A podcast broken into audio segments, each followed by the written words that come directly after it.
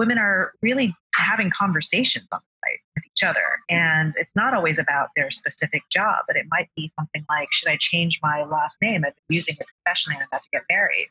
Or it might be about something in the um, political and news sphere. There was an active conversation about the Brett Kavanaugh hearings, for example, when that was going on. So these conversations have become sort of the lifeblood of the community and are helping us become a weekly and daily habit for women, even when they're not looking for jobs.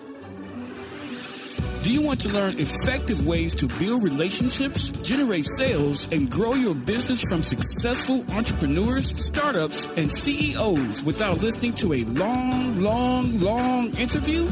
If so, you've come to the right place. Gresham Harkless values your time and is ready to share with you precisely the information you're in search of. This is the I Am CEO podcast. Hello, hello, hello. This is Gresh from the I Am CEO podcast, and I have a very special guest on the show today. I have Georgene Huang, a fairy god boss. Georgene, it's awesome to have you on the show. It's great to be with you. I appreciate you for taking some time out. of what I wanted to do was read a little bit more about Georgene so you can hear about all the awesome things that she's doing.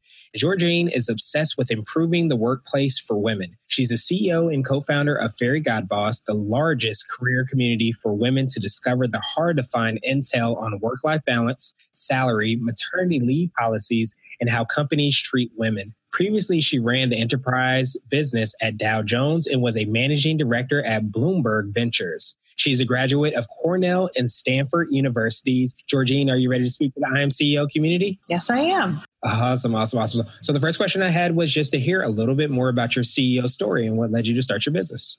Well, Gresham, about three and a half years ago, I was running a big business unit. One day, I, I like to say I had a bad day at work. So, Fairy God Boss was born out of an experience I had while job searching. I was pregnant two months and not showing, and I happened to be laid off during a management shakeup. So, my boss was fired, and, and this had nothing to do with my pregnancy, but it put me in a really awkward situation, as you can imagine. This I was going on the job market wanting to find out things about companies' maternity leave policies and whether there were executive women in management positions. And I just didn't feel like I could talk about any of these things. So, Fairy God Boss is really a place meant to help women who are struggling with getting insight and intel about what it's really like to work somewhere from other women directly. Awesome, awesome, awesome. Well, um, obviously, sorry to hear that you had to go through all of that, but I, I, always say sometimes it's darkest before dawn. So sometimes those bad things happen, but good things come about from them. And it seems like through your process, looking for all those kind of nuances for a job and all those kind of criteria that you were taking into account, you couldn't find it. So you decided to create it in true entrepreneurial form. That's right. And I think having that experience was my aha moment that women do really experience career decisions and issues differently than men, different points in their life. That makes perfect sense. And I wanted to drill down a little bit deeper to hear a, a, little bit more about what you can do on Fairy God Boss, what kind of information you have there, and a little bit more on how it's serving the clients. Sure. So we're free for women. And what women do on our site, long time ago, all we had was just job. So we ask women in our community 15 different questions ranging from their salary range, their title, their department, whether they think women and men are treated equally at their companies, do they take maternity leave, how flexible is their company? And these questions really are the ones that women in our community want to hear about. So you used to only be able to do that, but since we have grown, we now reach over two and a half million women a month on the site. Women are really having conversations on with each other. And it's not always about their specific job, but it might be something like, should I change my last name? I've been using it professionally and I'm about to get married.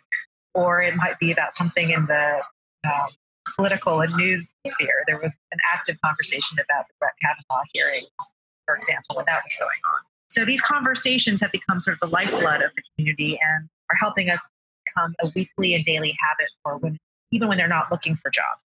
That makes perfect sense. It's, it's funny, like a, a, lot of times we solve one problem and then all of a sudden all these other kind of, I guess I shouldn't say problems, but things you can help support end up coming about. Yeah. And I, I would say that we're the largest career community. And so jobs are always going to be at the forefront of what we do. But there's so much that happens between person's job search, which typically now happens every two, two and a half years.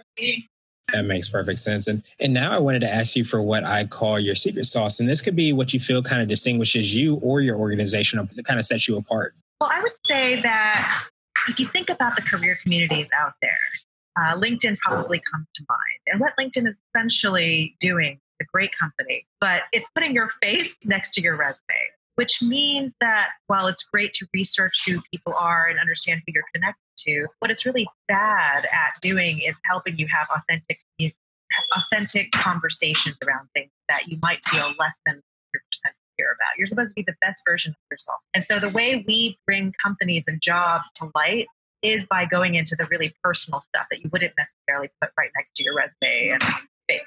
So stuff about, you know, how you manage your day in terms of work-life balance, how you rose up through the ranks on a more storytelling basis. These are the things that I think attract women to the site and also help us convince employers we're a B2B enterprise sales revenue business model it can it helps convince our customers to partner with us because it's hard to find a place to tell your story through these personal means. That makes perfect sense. Awesome. And, and, now I wanted to switch gears a little bit and ask you for what I call a CEO hack. And this might be an app, a book, or a habit that you have, but it's something that makes you more effective and efficient as a business owner. Well, we are a venture funded startup, and that means that we're growing and changing very rapidly. So for me to constantly get better means that whatever got me here probably means is, is not going to be enough for getting me to the next milestone.